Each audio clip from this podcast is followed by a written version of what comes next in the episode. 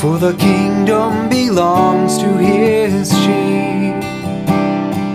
And your life is in the hands of a God who never sleeps. Fear not, little lamb, for the kingdom belongs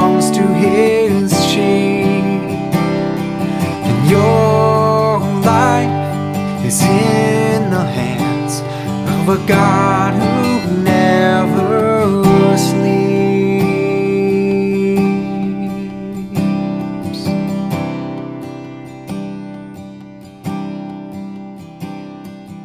Hey, and welcome back to Tending Lambs. I'm Katie, And I'm Abby. and on this episode, we're tackling parenting during quarantine and some practical tips for corona schooling, self care, and just generally how to get through this. We also have a special guest with us today, Miss Carrie Baldwin, here to talk about her experience and lend practical wisdom that she's gained over the years as a working, homeschooling single mom. Hey, Carrie. Hey, Katie. Hi, Abby. How are you guys? Good. Good. So glad that you joined us tonight. I've been I've been so excited um, since we invited you on and you agreed to come on because I just um, well I watched your webinar which we'll get into a little bit and I found it so encouraging and um, good. shared it myself. But uh, yeah, I just love having another gentle parent on here who has a lot to share about this topic. Yeah, I'm um I'm actually I'm sort of looking back at my experience in hindsight saying, "Hey, thanks God for for teaching me something about this that, that I could works, sh- yeah, that I can share with other people." Um I guess I'll explain a little bit about how I got into this. Um uh I've been well, I've been divorced uh since 2016 and um and so I've been single and working from home since then. I have a blog named uh, or called Mere Liberty. It's uh, mereliberty.com. And basically, I'm an independent researcher and writer and sometimes podcaster. Um, and so I do all my work from home. And, um, but I also homeschool my kids who um, are, uh, they're, they're kids with trauma from, from the divorce and some other things. And, uh, they also have problems like ADHD and anxiety and depression. And so, at any rate, you know, I got thrown into the deep end of the pool on this too, uh, except it wasn't in the midst of a uh, global pandemic. Um, but I've learned so much since since then, and I've I've learned a lot over the years and about how to actually deal with this. And so I thought it would be great for uh, are a great opportunity for me to pass on some some tidbits of information and some some some things that have helped me adapt um, to this situation. So I'm super happy to be here. Great. We're really happy to have you. And I agree. I think this is a very good opportunity. And I think many in our audience will really appreciate hearing your uh, your tips about this. Yeah. Well, one thing that I wanted to talk about, I mean, Abby, you had mentioned my my little webinar, um, which I'm giving you guys the links to, so your your listeners can go check it out.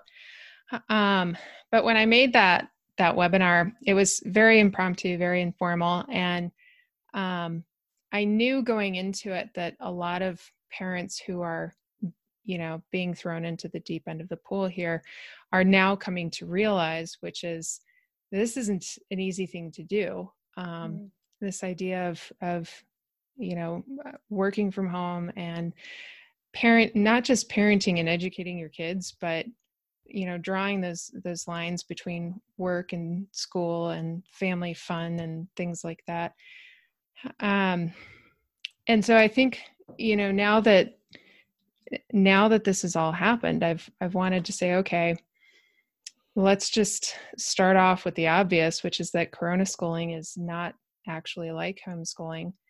Um, and, you know, ag- just acknowledge that, that it's not, it's not the same thing, but there are some, some common things that homeschoolers go through that um, parents are, you know, with, with their their kids home from public school are just now learning, which is some insecurities about their ability to do this, some, you know, Yeah. maybe false expectations and that sort of thing.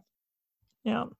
I think that's been one of my biggest things. I mean, even for myself, and I have been a stay-at-home mom for a while, so that that part of things and he's my son is only 2, so it's not like, you know, we're doing any kind of formal schooling at all. Um but even in myself, I can I can see that I'm expecting too much of myself uh under the weight of Mhm. everything going on and it's just stressing myself out it's stressing calvin out and i can see him respond to me so immediately he can feel my stress he can feel and of course you know i'm shorter with him i'm like way not as patient Mhm. and i had kind of a moment of like like a mini meltdown i guess you could say of just feeling so so upset at myself for being for snapping at him Mhm. and thinking man he's two and he's stressed out too. He can feel what's going on you know? We don't leave the house. Like we don't go anywhere and he he recognizes that. We were just he was in the toddler class at school and now we don't go anywhere. We don't even s go to see mimi. And i had to kind of step back and say this is wholly unprecedented in our lives. Like Right. none of us have ever experienced anything like this before and there's going to be tension and there's Mhm. going to be you've got to kind of like let go of expectations of normalcy here because it's not what we, any of us could Yeah. have. And really, without the mental preparation that a lot of homeschool parents, um, I guess you could call it a luxury at this point. Right. have. Yeah. Like you prepare to homeschool. Um, you're not usually thrown into it with a couple days notice and sent home with some packets. So Yeah. I think that um, I think that you Yeah. have a great point though, Carrie, that there's so many similar anxieties and they're just Mhm. experienced more suddenly maybe by parents who Yeah. are trying to suddenly do it. Well, yeah, and I wanted to I wanted to actually, you know, put some names to some of those insecurities because I think it would be helpful. Um, you know, uh, every and just for just for a little bit more background information, my I was homeschooled in New Mexico before it technically became legal, um, and I remember when when my parents were first homeschooling, there was absolutely no resources available. Like my Oh, parents and the parents with them were flying by the seat of their pants. And so they were pioneers and they paved the way. And now we have an like endless num- amount of resources, but, and that's good. But at the same time, because there are so many resources, one insecurity that parents are going to have is what if I pick the wrong thing? What if I do the Mhm. wrong thing with my, you know, with their education? And, you know, everybody's in a different situation. I know some people have, um, you know, their public school teachers are trying to teach them online or they're, they've sent packets home or, you know, some uh, don't have any resources or they're trying to explore actual homeschooling resources. I mean, there's, there is a ton out there. And so I think one insecurity that parents will inevitably have is what if I choose the wrong thing? Um, you know, or what if this thing isn't going to work? That that what if what if question in their head, and you know, is that going to damage my child? Is that going to keep them from being able to be successful in the future? Right. Um, And- go ahead. Sorry. Yeah, I I just saw it was an article by someone that was saying like this uh the the homeschooling that's happening right now is going to set an entire generation of children Yeah. back. And I just l- thought what a ridiculous Yeah, inflammatory thing to say and of to Mhm. parents that are already yeah. terrified of that happening. Yeah, well, and that's the thing is that's that's feeding a fear because you know, as parents we want the best for our kids Mhm. and we're always faced with these decisions of "I- is this going to really be the best for my child? And uh, you know, the the the biggest hurdle I think that parents are going to experience with this is their own adapting to this. Mm-hmm. Like kids are resilient, yeah. even kids with trauma or um, you know, autism or ADHD. I mean, they definitely have some more struggles, but kids are generally pretty resilient. And it's the parents who have, you know, their brain wired in so many ways yeah. for for so many years that are going to have to break some paradigms in order to make this work. Yeah. Um, and you know, so one of the things that I've allowed myself to do with my kids in order to get over that fear that my kids are not going to be okay because mm-hmm. I'm deficient in some way. Uh, because guess what, parents, none of us are experts in anything, in everything. And right. And so of course we, you know, we're not going to be able to be uh, professors in every single field for for our kids. Um, but one of the one of the things that I've done in order to kind of calm that insecurity is to say, look, your kids have an entire life ahead of them. And our job as parents is to train them up to be to become adults and how many of you out there how many of us um, knew when we were in elementary school or middle school or even high school that we were going to be in a particular career field and that was it and that's exactly what happened mm. you know i think most of us especially if you're in the millennial generation you got a degree in something but you're probably not using it yeah. right and so there's time for your kids to figure out who they're going to be and what they want to do yeah. um and so take a deep breath. This this situation is not going to ruin your kids and you aren't going to ruin your kids. Yeah. I think one of the things about that that i just really want to encourage people to maybe honestly think a little bit more open-mindedly about in this season of like huge shift and change is um to think a little bit more unschooly about this.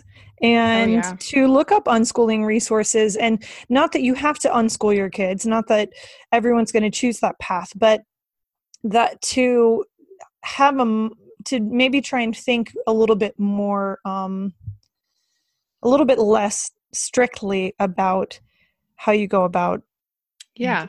school. Yeah well and it it raises a great uh, a great question about what education actually is mm. and you know all of the homeschooling parents that i know who successfully homeschooled their parent or their kids is um, that what they what they did with their kids was to teach their kids to learn how to learn like mm-hmm. it wasn't it wasn't that the parents were teaching them physics and chemistry and biology and all of that.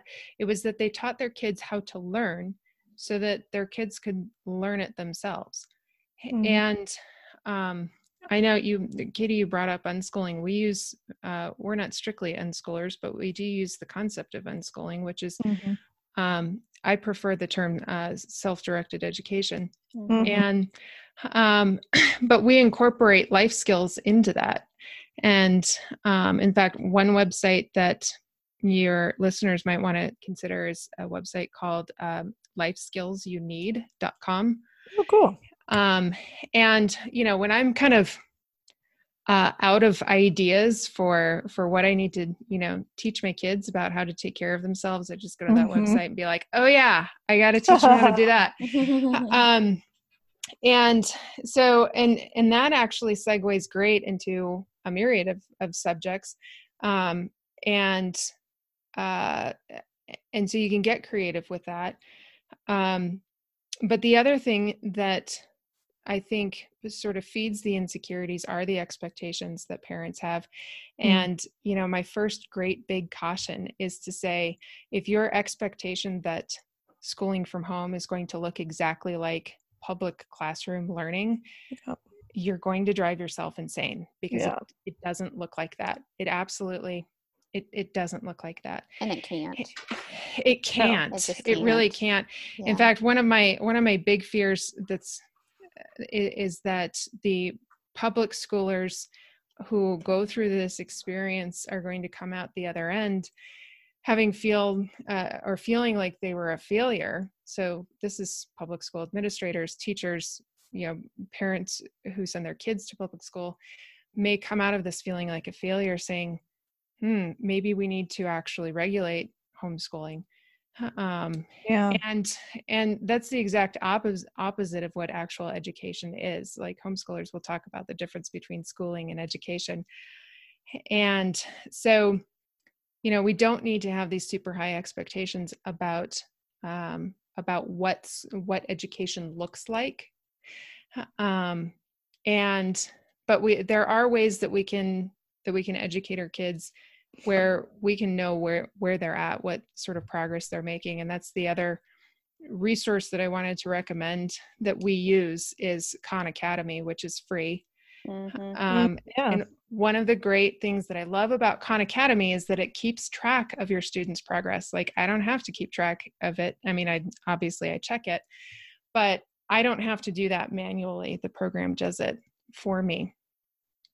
Um, and so I can see, and it's also something that gives rewards to your children for for their progress, and so they can really get into it. It's sort of um, gamified in in in a little way, but um, at any rate, um, you know the other the other thing that parents might want to consider and this is really going to depend on on individuals in the states that you live in and what the requirements are. But one possibility if your uh, public school teacher is is trying to school over the internet or is sending packets home and this is all becoming overwhelming uh, one thing you might want to consider is going ahead and pulling your kid out of public school and registering yourself as a homeschool. Because often oftentimes the um, the state laws on on homeschooling are less stringent and give you a great deal more freedom to to move and and do what works for your family and so even if you put your kids back in public school when they open up um, Right. at least you can relieve some of that that stress and anxiety and and false expectation being brought on by by the the public school system I don't know why I hadn't considered that actually. That is a really clever idea. Uh, definitely. yeah That was one thing I was um, thinking about the other day, just kind of along those lines is like, um, I just know so many parents who are so stressed out right now trying to make this work and Mhm. trying to make sure that their kids' grades don't suffer at the at the end of the semester. And I think just a few encouraging things on that is one, I have heard, at least in my state, which is Florida, and I've heard from several of the other admins, just friends on Facebook, states are being very gracious, it seems like, with the Yeah. grading scale right now. Your kids Yeah. are not going to flunk a grade because they missed six weeks of school. Yeah. And I really think that the school system will be understanding in that regard. Mhm. But honestly, I just wanted to offer this encouragement to parents, even if they don't. A C on your kid's record is not Yeah. going. It's not. It's not. It's not. They haven't served time. Like this doesn't Right. follow them permanently. They will Right. have a C, and their mental health will be in a much better place for it. And so, Yeah. my encouragement, honestly, in that situation, would be to take the C and go enjoy your summer. Yeah. Um, yeah yep yeah and you know that's that's the other thing that that really is an important factor in all of this which i think we tend to take for granted or even try and ignore which is mental health. Mhm. um, and especially your kids mental health. And you know before we started recording we talked a little bit about you know what our kids were were feeling during this you know this Mhm. isolation this quarantine thing. And you know your kids have different feelings and emotions about it. And i'm sure you guys have, have talked about this before about how kids don't always have words to go along with their emotions Yeah. and um you know so part of part of our our education experience i don't want to say schooling but part of our education experience has been the kids learning how to become self-aware and Mm. and identify their own feelings and katie i think you had put up a, a while ago the uh, the emotion wheel do you recall that I It's you know. I probably I probably did, but my memory is yeah. like pretty shoddy some days. Uh, well, um, you know, you can go Google it. It's it's called the emotion wheel, and it just basically it, it gives you words for the things that you're feeling. And so we've used I've used that with with my kids to um, uh, to help them identify what they're feeling. And uh, you know, by the way, this is I think really important for dealing with um, some of those more negative th- feelings like anger. Mm. Uh, one thing that I've learned specifically with my kids is that when usually when they're angry, it's coming from a source of fear yeah. and anxiety and having some compassion like our knee jerk reaction when somebody's angry is to sort of get angry back Yeah. and it takes a little bit of practice on the parent's part but um, responding to that anger with with gentleness and compassion and understanding and really asking questions about okay are you are you afraid of something? What's what's going on here? Let's talk about it.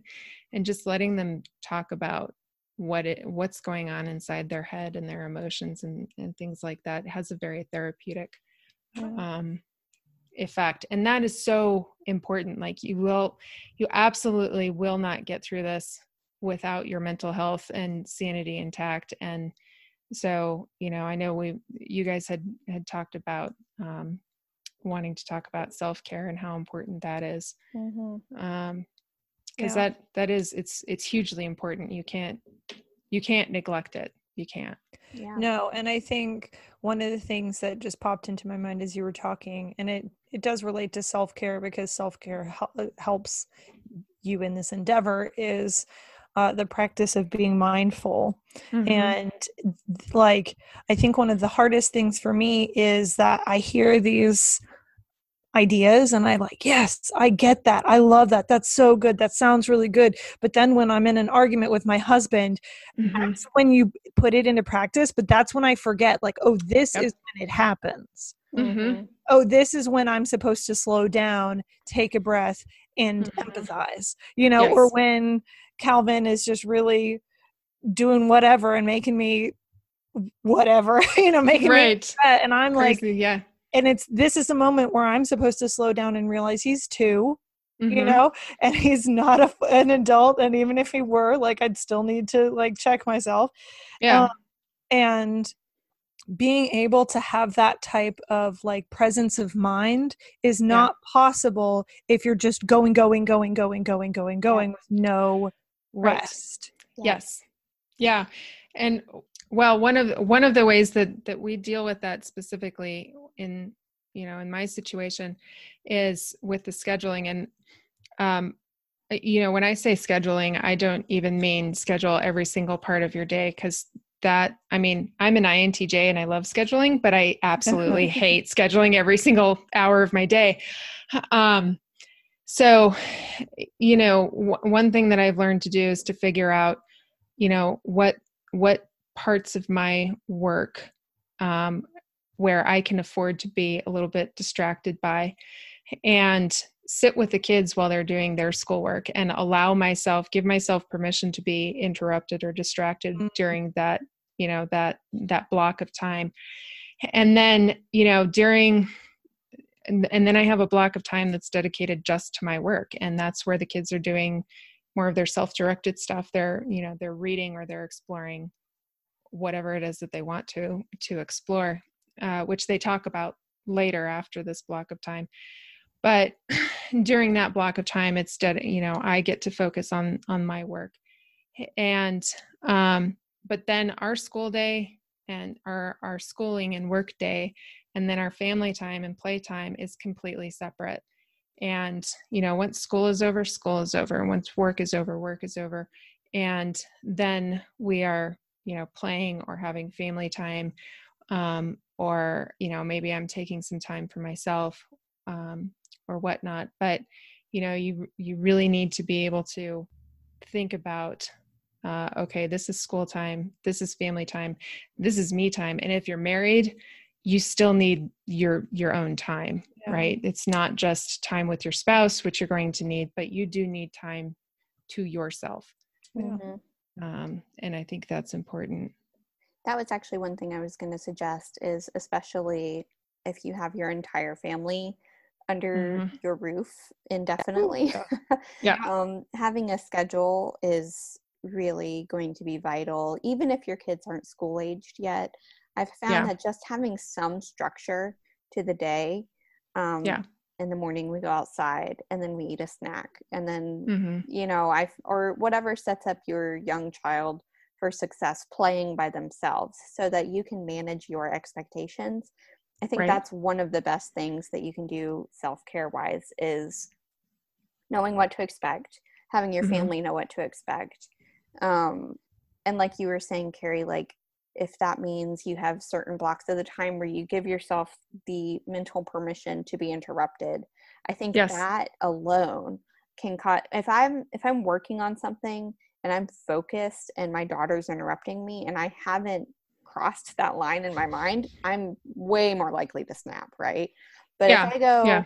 i'm doing this she needs me i need to just open myself up to being distracted and not Yep. focused right now maybe we rearrange our schedule to where that falls during nap time or however old your kids are Um, exactly one thing that's helped us so much is having a because my daughter's still young having a firm bedtime that gives Mhm. me a couple of hours after she goes to bed to focus Mhm. on alone time time with my husband focus time with my husband Yeah. relaxing without having to parent at the same time Yep. um, and maybe if you have older kids that block of time can fall earlier in the day um, the other thing i wanted to just mention along those lines is um, something that helps me because my husband actually does work from home a few days a week he's home permanently now until Right. further notice but right um, one thing that's really helped us within that kind of realm of managing expectations when everyone is under the same roof for several hours or most of the day is um, and carrie i think you actually mentioned this in your webinar now that i'm thinking about it is giving people the freedom to walk away if things are starting to get heated um, yes. because they will. They will. you can't put more than two people under the same roof and Right. expect things to just be cherry blossoms all the time.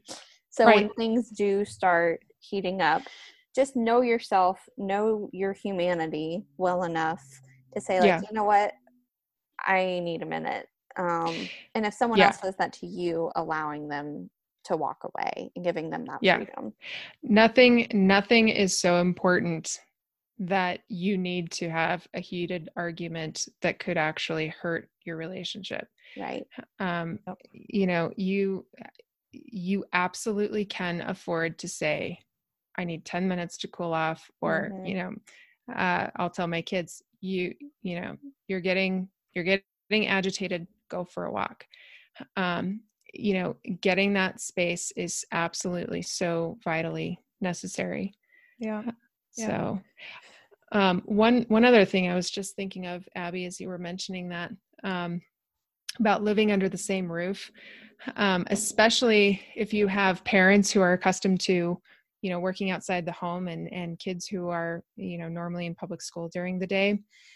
Uh, now that everybody's living under one roof, your house is going to get lived in, and it's going to become a mess. That's a great point. And um uh, and i bring that up because clutter can actually affect you uh, affect your mental health as well. And so um you know one of the things that we do on a regular basis is clear the clutter um and you know make sure that that's staying under control throughout the day um because clutter can just become insane and it will without you even realizing it kind of creep up on you yeah and Yep. and and it'll and it'll agitate you and you know if you're accustomed to living away uh, of working and schooling away from the house you might have this false expectation that you still need to have your house spotless and every homeschooler will tell you that their house is almost never completely spotless yeah so Yeah. um you know th- that that can be a source of tension and it doesn't need to be And Yep. I was just going to make a practical suggestion along those lines. Um, we are currently, and it's working for us, it won't work for everyone because, you know, people like to do things different ways. But we're following um, a plan called cleanmama.com Mm. right now. hmm And it has just been one of the only things that's really worked for our family. It just is broken up into um, like you do three or four things every day, like make sure your floors don't have crumbs on them, clear the clutter. And Yep. then there's one bigger chore that you do per day. So that might be Yeah. vacuuming or mopping Yeah. or so it just has made our household a little more manageable because Yeah. I um not everyone is like this and it's that's okay too, but I do get stressed and very overwhelmed by mess and clutter. And Yeah. especially with so many people, we're eating all of our meals at home. We're like Right. everything is happening under this roof and um Yeah. it can be hard to stay on top of and cause a lot of Yeah. stress. Yeah. Absolutely. And they're they're also you know when you're when you're having to clean as you go and things like that um these are also learning opportunities like uh uh, what i what i did with my my 9 year old right like he hates wiping off the counters and so you know we talked about how why wiping off the counters is so important and of course this coronavirus thing is is you know in the in the front of his mind right now. And so we get to talk about well this is how germs are spread. And so we just talk about these things as we're actually cleaning. And guess what? He's just had an, an education in how in in uh, uh, how infection works and how the immune system works and, and things like that. So these are learning opportunities where you can actually be teaching your kids um, about i mean that's science right there. So Right. check check the box right? Um, you know so you you never realize how those life skills actually turn out to be learning opportunities where your kids are actually getting an education about you know why is it that we keep a house clean or uh, or that sort of thing so Yeah. I think, a, I think that's a great point. Yeah. yeah um you know you can do that with budgeting too. You can say well look we have to we have to watch our our budget now because you know maybe you're a parent who lost your job. Yeah. so get them involved in in how budgeting works. That's the life skill that they need. Well, I think the the really great thing about that to me, and one of the one of the reasons that I'm I'm pretty convinced about unschooling or is self-directed learning and all of that, and Mhm. just approaching life as learning, yeah. is that um, it's so much more relevant. yes You're like you know why you're learning, and it's and, and honestly, you it's you don't even realize you're learning things exactly you know it's just it and that's Mhm. one of the things actually i wanted to go back to something you said about learning to learn and i and not to give like super pushback or anything but one of the things that kind of bothers me about that statement is that like humans are naturally wired to know how to learn like i Mm, watched calvin learn how to walk and now he's learning how to talk and he's like watching him in action is like watching a learning machine and Yeah. he know he's doing it and as we're interacting with each other on a daily basis and as we're we run up against uh, issues that we need to fix and uh, questions that we want answers to and interesting things that we are curious about like humans are just constantly learning. Yeah. And when we allow that to happen naturally it's amazing the way that information can like affect your life rather than like setting down at a school book and trying to learn about germs and the you know vi- Right. virology and how germs spread and it's like oh this is really relevant right now Well, and uh, the the other the other part of that, Katie, though, is that when we learn how to learn, we're learning how we learn. Like the way I learn is different from the way my son learns, is different from the way my daughter Yeah. learns. And so, you know, part of the whole home education process is actually learning something about yourself yes. uh, as a parent and how you learn and and watching your kids figure out how it is that they learn. Mm, and then when you spot that you facilitate that. Um, so an, another resource that i highly recommend which is uh, i think super helpful is a book um, called how to read a book by mortimer adler. And um, he really talks about this whole process of learning how to learn. And he will actually what's great about this book is he will actually take you all the way up through um, doctoral level reading and, and comprehension and, Oh, and that sort of thing. So even parents can learn something from from this book. Um, and so I kind of use it as a as a guide for being able to gauge where where my kids should be at based on you know reading and comprehension levels and things like that. Um, but you know a lot of like their self-directed learning is is hands-on stuff. I mean before before we had the the stay at home order my kids were out much more frequently than they are now um or at least interacting more with other people than they were now where they were um you know learning how to run a business for example like they would they would go around and they would offer their service to to people in our apartment complex. They would say well we'll take out your trash for for two or three bucks and so they would go make money that way. And they were able to they said they would start talking about well what what other services can we offer and how much can we charge for that? And they, so they got to learn about um, you know cost and pricing and things like that. And that is where they come alive and actually Mhm. and, and they don't have a book in front of them Right. right and we've talked about it when and we've used resources to to kind of guide them towards Yeah. that but when they're learning they're they are doing something hands on Well, And that's what's so cool about that too is that there's always a place for books. There's always a place for Mhm. classes. There's always a place for I see a problem. I need to learn how to do this. How Mhm. am I going to learn how to do this? And finding the tools and resources that are necessary to help teach that. But you don't really get to see that blossom as much if you're not allowing that time of self-directed learning right and letting them experience what problems they feel they are capable of solving and Mhm. You know what things they're interested in solving and Yeah. you know th- i think that's i really hope that people during this time can take encouragement in that and almost look at it like a really cool opportunity to allow their kids more time to investigate like Mhm. how do i do this and what do i like to do and what am i good at good at it? and what problems in the world can i solve particularly what you know yes where do i fit Yeah, exactly. And um, I, while they're while they're doing that, while they're exploring all that, you're probably also going to have parents who are going, "Well, how do I track progress? How do I know that my kids are making progress?"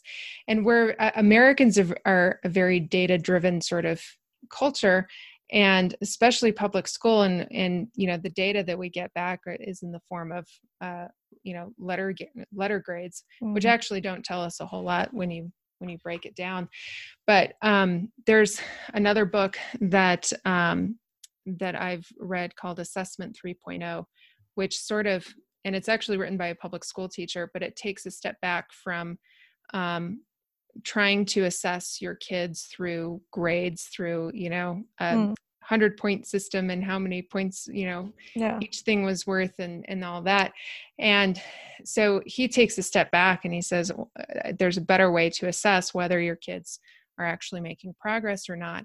And um, i won't get into the details because i think he does a, a better job of of explaining it but you know he talks about how he would have a conversation with his students right? He would get a paper back or an assignment back and he'd have a conversation with his students to actually see what it is that that stuck with them. Mm. and where they were where they were making mistakes rather than marking them off and saying nope psh, you're wrong. Big Right. red ink across your paper.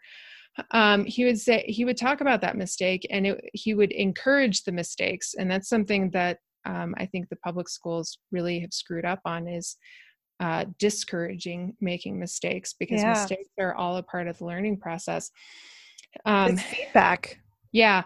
In fact, one thing that I did with my kids um, a long time ago, and I know somebody else who did that, my sister in law actually did this with her kids, was our kids were so afraid to make mistakes that they wouldn't even try. yeah so we spent several days saying to our kids, okay, this is what you're going to do for the day. You are going to try and make every, every, like, no right answers. cannot give us right answers. You have to do it all wrong. And what that actually allowed them to do, we did this on Khan Academy um, and another program that uh, I forget what it was. But, anyways, um, what it allowed them to do was actually learn the system, learn learn the Khan Academy system and how it worked. And so they would just put the wrong answers in. They would find out, oh, the system says, no, you got the wrong answer. Here, watch this video or take the, you know, try a hint. Mm-hmm and and so they knew that if they made a mistake that there would be a help there like mm-hmm. they weren't just like you know red mark across their screen right? right it was there was a help there and so parents even as parents we were like oh there's this really cool thing about the system they get something wrong anyways it was learning experience but point is is allow your kids to make mistakes. Yeah. that's not a bad thing. Um you know don't don't get upset when they come back to you and they're crying and they're like oh, i can't figure this out. Because that is that is a natural part of the learning process. Like your brain has to go through that. Yeah. Mm-hmm. actually i have a funny um little I guess, object lesson here, like it's something that happened today, actually, that's really illustrates this perfectly. so, Cornet, my husband, uh, works at a startup and they are in the process of developing this web application that, um, and they're, you know, trying to get it going mm-hmm. and get it get it you know in the public consciousness and so what they're doing is um onboarding people to use the product and give them feed- feedback about it. They'll have calls and share screens and kind of watch, like, okay, and ask them questions. What do you think the platform is wanting you to do now? Okay, mm-hmm. if you were to do, like, how would you do that? And watching them like go through the screen. And this, the girl my uh, my husband was talking to today. Uh, was actually very nervous she, because she thought it was almost like a test like oh, let's see how good you do and yeah. it was like no no no like don't just do whatever. I just yeah. I just i need to see actually where you go wrong because that tells us what we need to fix and blah blah blah. Yeah. um and it's really really interesting how you see people seize up when mm-hmm feel like they're being tested and how important it is for the people observing, but also for yourself. Yes. To see where the problems are. It's so important and it's just invaluable that kind of information in every like step of the learning process.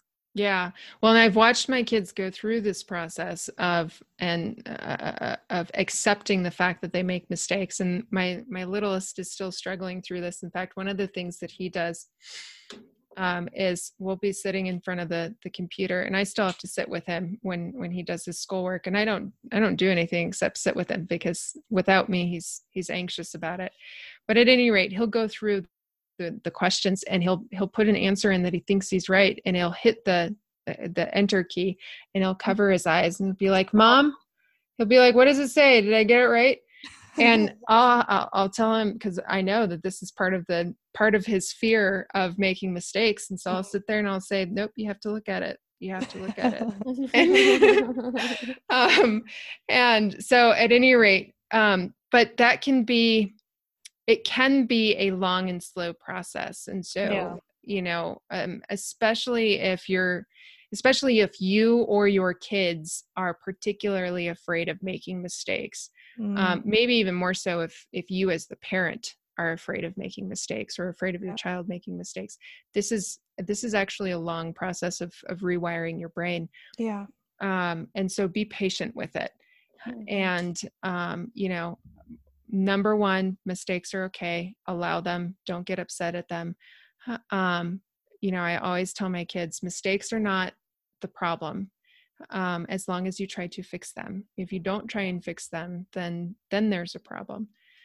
Um, but be patient with yourself and be patient with your kids. Um, you, this this is absolutely possible but it takes a paradigm shift probably more so for the parents.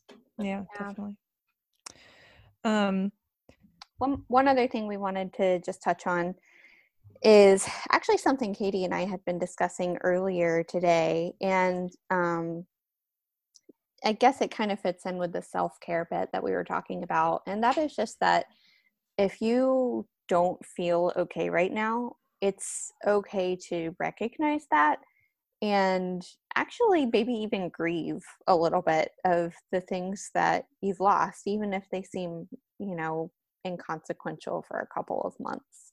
Um, I know personally, just honestly, that is something I've uh, kind of been struggling with the last couple weeks, and I kind of just recognized it in myself today, really for the first time, is that I I don't feel okay right now. Like I don't feel okay with not going to church. I don't feel okay with not being around friends. I don't feel okay with my daughter not being able to play with other kids. Like things just don't feel okay or right. And to be honest, that's because things aren't okay or right. Like this is right. not how we as humans were designed to live at all. Mm-hmm. Um, so there's a reason that you're feeling that way, and um, that it's okay to embrace that. It's okay to not want to stay home.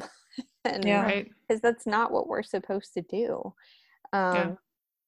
And so, yeah, I've just, I don't know, I've been surrounded, I think, by a lot of opinions on Facebook and just friends. And I'm on staff at a church and we're trying to be okay, you know, and right. navigate these waters.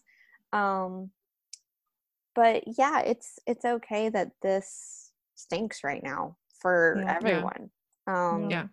Yeah. And Carrie, uh, before we started recording, had kind of talked about like the science behind that. And so I just wanted her to touch on that.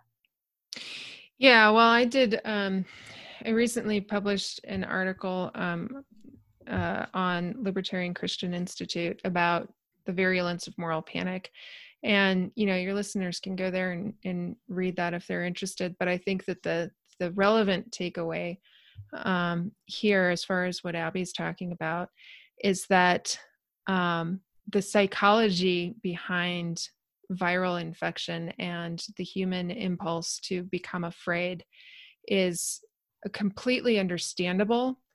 Hmm. Um, I, I do think it's being exploited a little bit uh, for mm, malicious intent.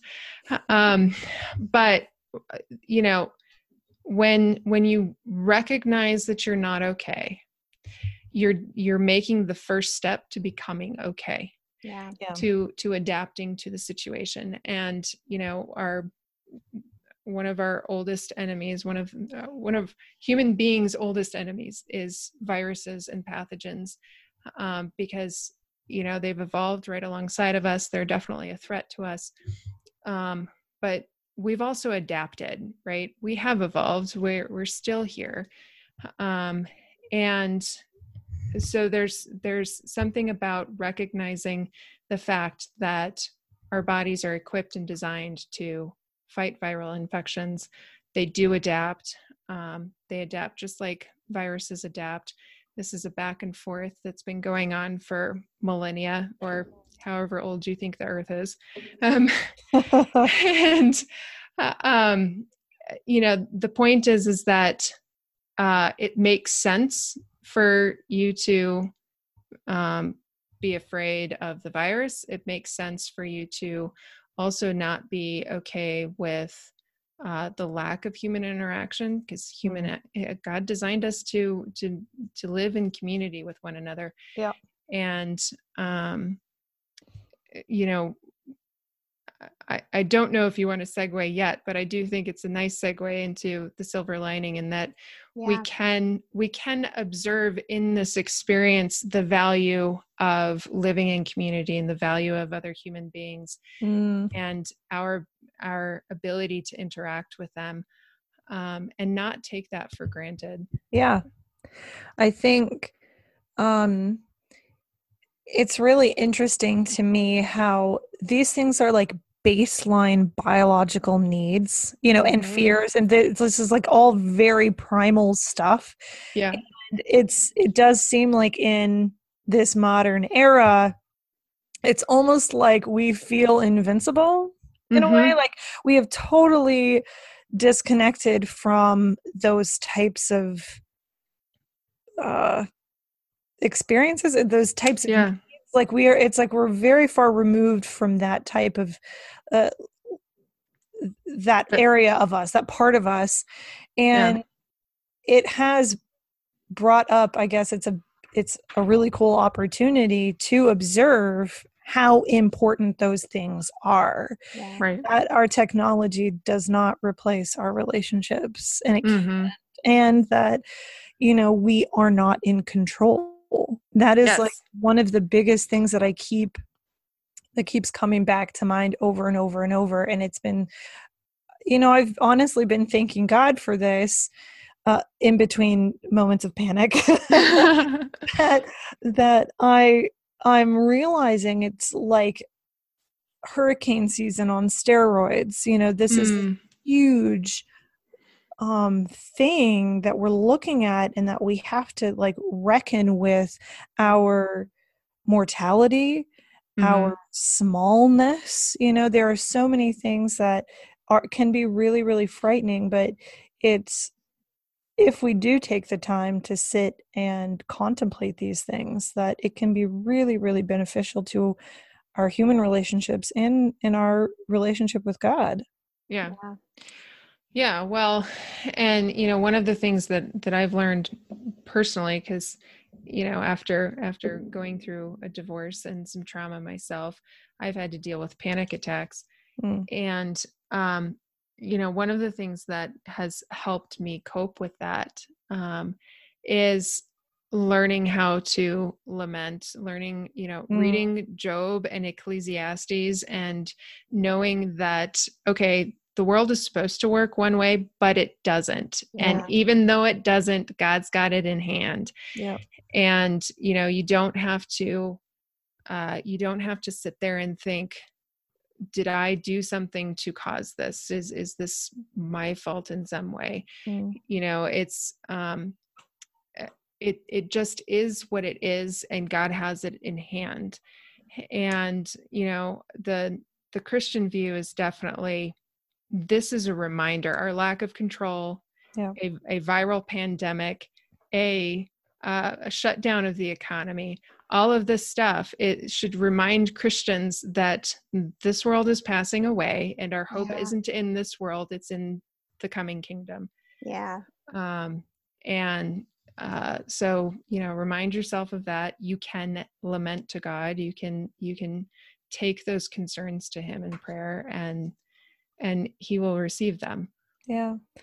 Um i think another thing kind of uh, in the silver lining vein um, is just recognizing the honestly it's really difficult but the it's the silver lining recognizing the silver lining recognizing yeah. the, um how one yes we need people but also it's really nice to not have so many obligations all the time Right. Like that is also something that I have seen on so many Facebooks, you know, in my mm-hmm. my uh, news feed, like so many people saying like, I don't have to go anywhere this weekend, and that's actually a relief. And mm-hmm. like, remember that, you know, yep. like remember how how it does feel nice to not have to be somewhere all the time. Yeah, well, and I'm I'm having the opposite experience, Katie, because you know oh, I'm an uh, you know I'm an introvert. Yeah. And, and I'm an INTJ, and as an INTJ, I, I figured this out. I was like, oh crap, I can't believe this. Uh, I realized so one of the characteristics of an INTJ is that we don't like arbitrary rules and we're we're very prone to rebel against arbitrariness. oh, yes. Yes. So it just occurred to me. Cornet is also an INTJ, so I'm familiar. Yeah. so it just occurred to me. It just occurred to me that the way that you make an INTJ and ENTJ is to make an arbitrary rule that you have to be an introvert. Because right now I'm like, right now I'm like, okay, how can I socialize with my neighbors now? How can I like? I'm like, like my head is is is like totally extroverted. I'm like, okay, I got to talk to my neighbors. I got to yeah. plan things and yeah. See, I don't think Cornet is actually dealing so much with that because, and I'm like, oh man, I'm really I'm a little jealous and I'm really thankful that you have this. Since his job is remote, like already, Uh-huh. they have regular, like daily calls, like hour long calls. Oh yeah. And he's just having this good time, like, you know, doing trivia games on Fridays with his, with his people Oh, that's awesome. and talking about his work that he's really enjoying. And I'm like, well, dang, I'm, I'm glad you have some, you know, social life that's not about the coronavirus, you know? Right? Exactly. Exactly. Oh, that's funny. Well, I think that's a perfect place to wrap up. And Carrie, thank you so much for joining us and just sharing mm-hmm. some of the things that you've learned from doing this in the trenches Yeah. for a lot longer Sure. than a pandemic has been going on. yeah, no problem. I'm I'm so happy that I could do it. All right. Well, we will talk to you guys next time and hang in there until then. Thanks so much for listening to Tending Lambs. There's always so much more that can be said. So, if you'd like to continue the conversation, please join us in the Tending Lambs Facebook group. We're also on Facebook at facebook.com slash tendinglambs, Instagram at tending lambs, and for show notes, our blog, and other gentle parenting resources, check out tendinglambs.com. If you're a fan of this podcast and would like to help us continue creating content, we now have a Patreon. We'd love it if you would consider supporting us through that platform. As a patron, you'll be supporting the podcast, blog, and entire Tending Lambs community. But not only that, you'll receive lots of fun perks as well. Sign up to support us at patreon.com slash tendinglambs. And as always, until next time.